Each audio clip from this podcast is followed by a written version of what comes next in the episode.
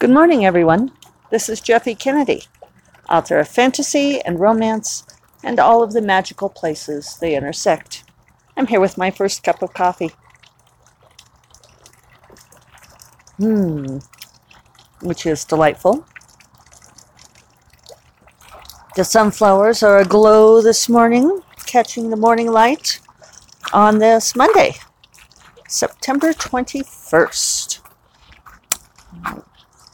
We're right about at the equinox. A lovely time of year, a time of balance. Moving into restoration, everyone thinking good thoughts for restoring. Oops. My one impatient that does not get much water is looking quite wilted. Do you guys mind if I put some water in it while we talk? Ah, had to drink a little coffee first. There. Well, if you guys do mind, I couldn't hear you. Ha ha ha, la la la la la. So let's see. Um, I ended up working yesterday. Oh, yeah. Oh, it's all right. Let me just have a little bit of a leak going here. Um, worked on Dark Wizard, which I still haven't retitled, but I'm at ninety-four thousand words on the story. At my, I've technically passed the Act three climax, what I think of as being Act three climax, but, you know, I talked a bit about story structure and how I see story structure, and And Leslie Penelope had a response. She tagged me, so I followed the link back, and I listened to her pretty much weekly. Sometimes I have to catch up later, but um, I did come back to her.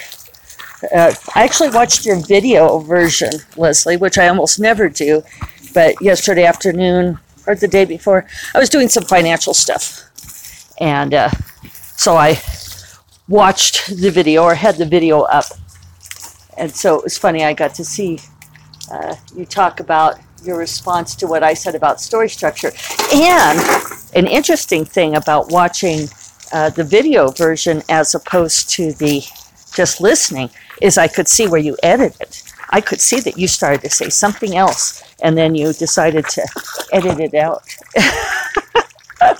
So I was I was filling in because, of course, I am a novelist. Uh, author of fiction, and I was filling in what you said there. Um, I'm sure it wasn't it wasn't bad, but I suspect that what you were saying was what you ended up saying nicely a little bit further on, in that I'm at a different place on my writing and I have a different approach to writing, both of which are perfectly legit. And I do think that it's a really good point that a lot of the structural rules are there for us when we're learning, because you're not sure how to put it together. One thing that I know that's true about my stories is I talk about the act climaxes as being a discrete moment, whereas that's really not the case. Um, they are much longer events than that. Sometimes an act climax might go on for several chapters. So even though I can identify the Act three climax as a pivotal moment, and it's something that I can kind of count on my structure chart because I know, you know, it help, it does help me track the beats of the story. My climaxes, especially the final climax of the book, does extend well into that final ten percent. My denouement, and I would put air quotes around that, tends to be a whole lot of winding up of, of several arcs, internal and external conflict arcs. So, so that's where I am now, because I'm at you know, my characters finally made up their minds, and that was kind of the Act Three climax. And now I um, am sort of playing out the consequences of that, which ends up being most of the the end of the book. And I think that's probably true for many books. We, I don't think we have this long, drawn-out ten percent denouement that maybe used to be traditional, um, if it was ever there. I mean, these are were always approximate percentages anyway, but, you know, like, I know my uh, life after is much longer than it used to be, and I think that that's been an improvement on the story.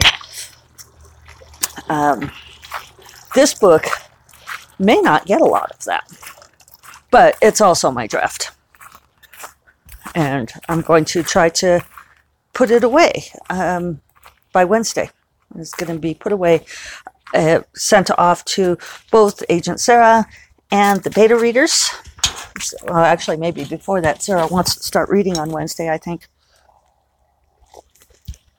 because I did get my email back from Editor Jenny, um, and I'm going to, I think I can bring it up to read to you guys, on The Promised Queen. I have to edit this slightly because of spoilers, but you guys, this is just such a nice email. Jenny is lovely anyway.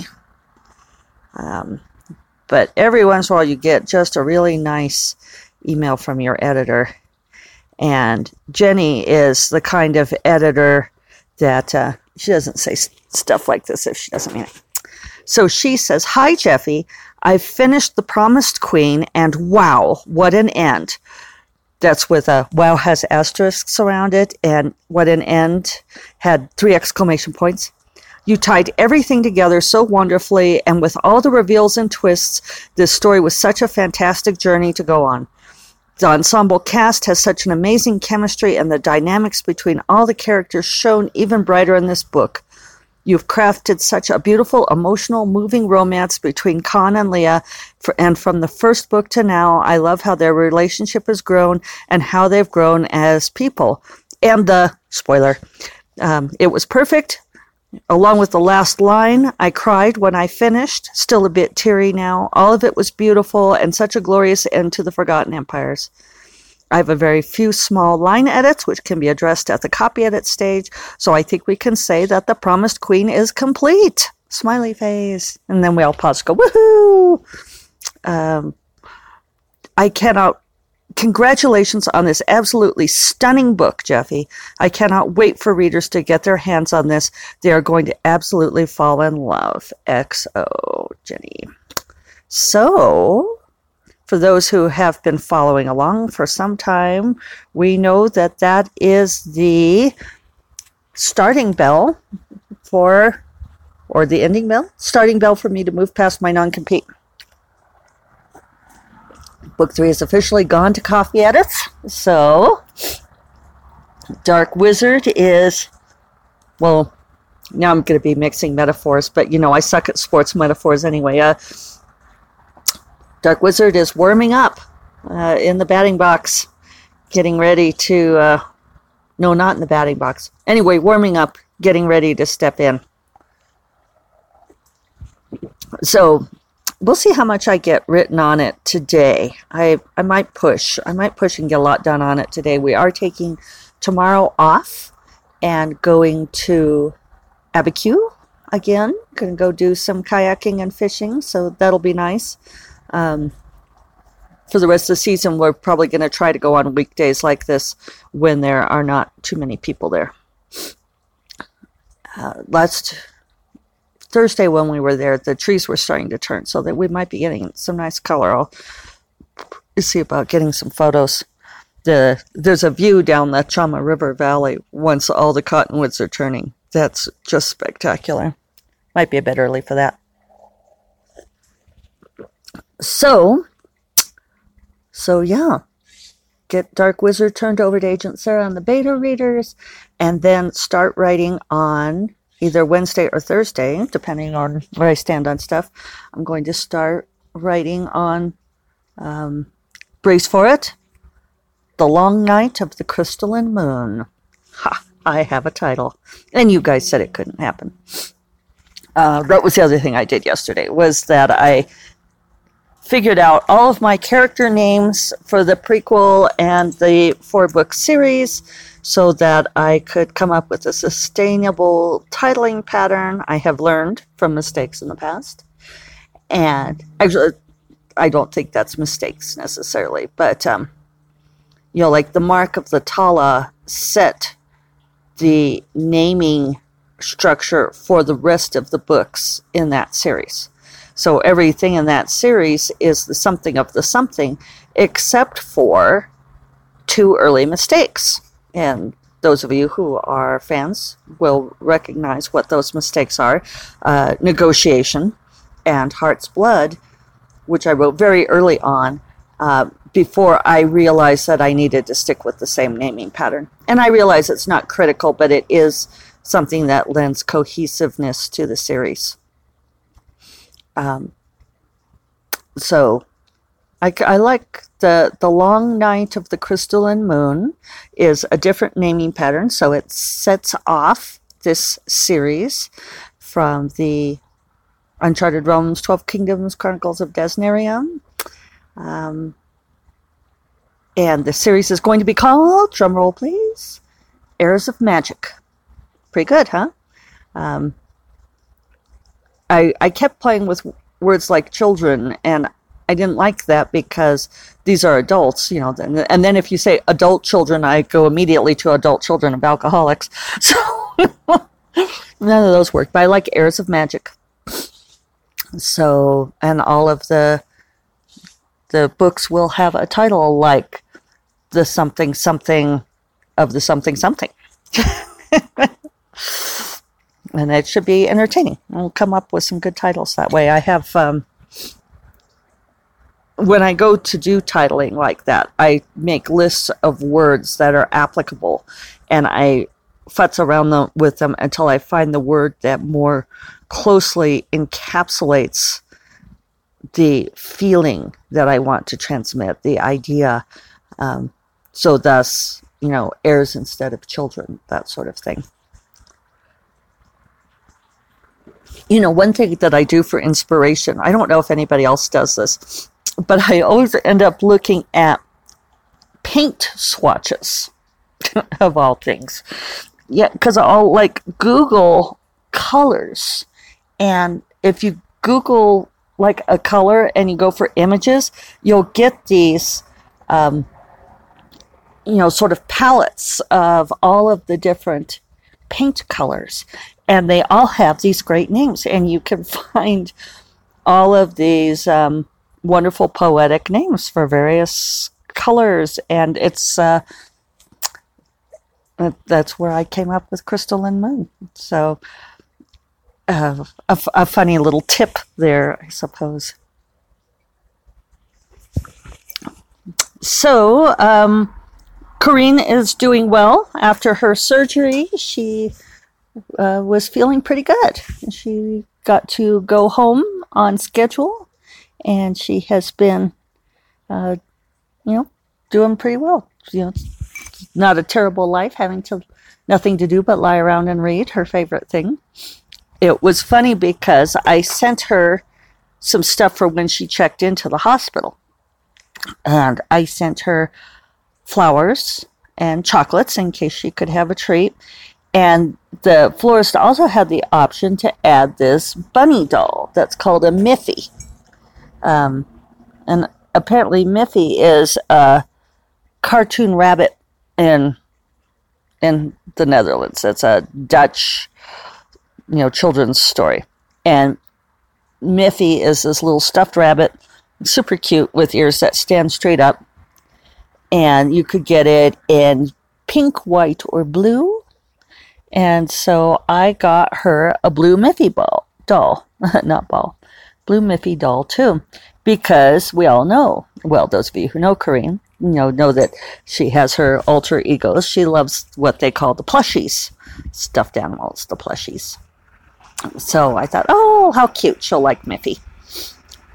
And I got blue because uh, I figured white would show the colors, you know, would get dirty too fast. And pink, it's uh, Corrine doesn't like pink, so blue it was.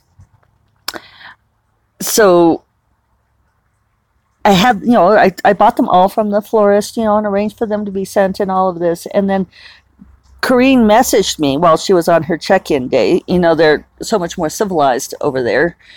Uh, they do have the national health care system, and they had her check in to the hospital at like ten in the morning the day before her surgery, so she could do all of her tests, you know, including COVID tests and everything else, and settle in and spend the night and then do the surgery the next morning. I, I don't think American hospitals would do that, uh, because the insurance companies don't want to pay for it, and the insurance companies run our country. Not that I'm cynical. So she messaged me and she said, "Thank you so much for sending the delivery. Uh, the front desk is confused, though, because they know the chocolates and flowers are for me, but there's also a Miffy. And is that from you?" And I said, "Yes, Miffy goes with it." So it turns out uh, her significant other, Eric, verified that they were confused because usually the Miffys only go to children. And they knew that Corrine was an adult, so they thought, well, flowers and chocolate, but who the hell is this money for? Which I just think is really funny. She thinks it's funny, too. I said, clearly they don't know us. I may have told you guys this story before. Sorry if I did. But anyway, Corrine said that uh, she had always loved Miffy as a child, and there's a book called, you know, like Miffy Goes to the Hospital with the uh, kid. Actually, it sort of looks like the bunny kid sitting in bed holding the, the Miffy bunny. So Corrine reenacted that for me, and she said she'd fulfilled a lifelong dream. So that was kind of awesome. Gotta have the blue bunny doll. So I think that's most of my stories for right now. And I'm running behind this morning for no good reason, except that I woke up at six thirty. I, I was really, this time of year, I just sleep and sleep. And also finishing the book, I sleep a lot more. So, at any rate, I am going in to make my second cup of coffee and get ready to meet Dorinda in ten minutes. So, I'll remind you all that First Cup of Coffee is part of the Frolic Media Podcast Network. And you'll find more podcasts you love at frolic.media slash podcasts. And I will talk to you all probably tomorrow. If I have time to record a podcast, I will.